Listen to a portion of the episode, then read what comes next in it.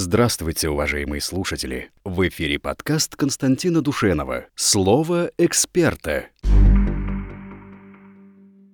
Так, а, Супер Э задает вопрос. Ничего себе. А, у меня вопрос. Как, конститу... как конституционно объясним случай, что детей забирают в детдом, когда они долго не идут в школу? А ребенок хочет жить с родителями. Я думаю, у родителя нет выбора по воспитанию ребенка, либо школа или детдом. А также в школах России умышленно калечат ребенка, также он страдает в ней. А, ну вот жалко, что вы, конечно, имени своего не обозначили, потому что как, непонятно, как вам объяснять, обращаться. Как сказать, ай ты, как-то вроде не, неприлично, неловко, да. А называть человека какой-то кличкой собачьей, там, супер, супер, это ладно, если пса назвать супер, супер. А так вроде как неловко. Значит, вы э, э, уверены, что вот то, что вы написали, имеет место быть в реальности? Можете подтвердить это каким-то образом? Что детей забирают в детдом, когда они долго не идут в школу. Нет, что ну... значит долго? То есть а, а, Лоботрясу уже 16, а он еще ни разу в школе не был?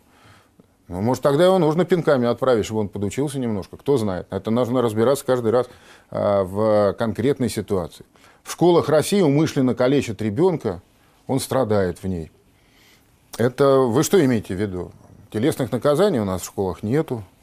Значит, умышленно калечат. Это наказание, предусмотренное 111 а, статьей Уголовного кодекса Российской Федерации.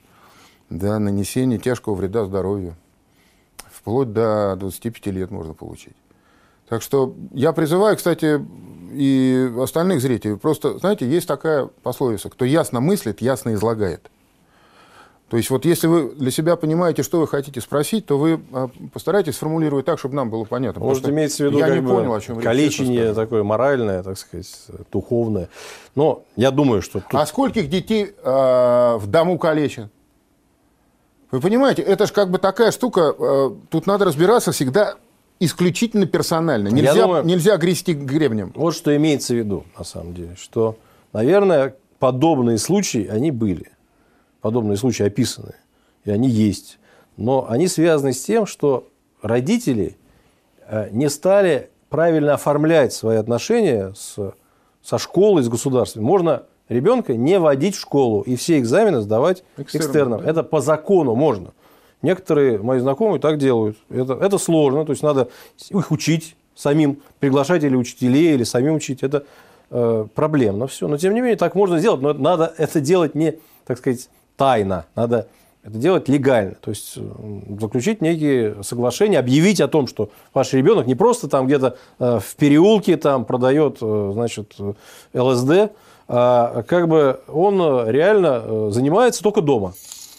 А если это не происходит по ряду причин, там люди могут, допустим, находиться в контрах, так сказать, с, с внешним миром, с государством и так далее, там, объявить себя отшельниками, допустим. Или действительно речь идет о неких, так сказать, таких вот элементах деклассированных, да, которые живут, э, так сказать, в мире каких-то отравляющих веществ там, или транквилизаторов и прочее, то где действительно государство вмешивается и изымает ребенка да, по, по вот этим причинам. В первом случае они считают, так сказать, э, э, фанатичными сектантами, те, которые хотят отгородиться от мира. А ну, это как бы мнение государства, я сейчас не берусь говорить. А второй случай, они считают их э, как бы социально опасным элементом, что они ребенка действительно начнут эксплуатировать там, в разных формах. Поэтому такое наверняка есть, но хотелось бы вот именно эту грань затронуть.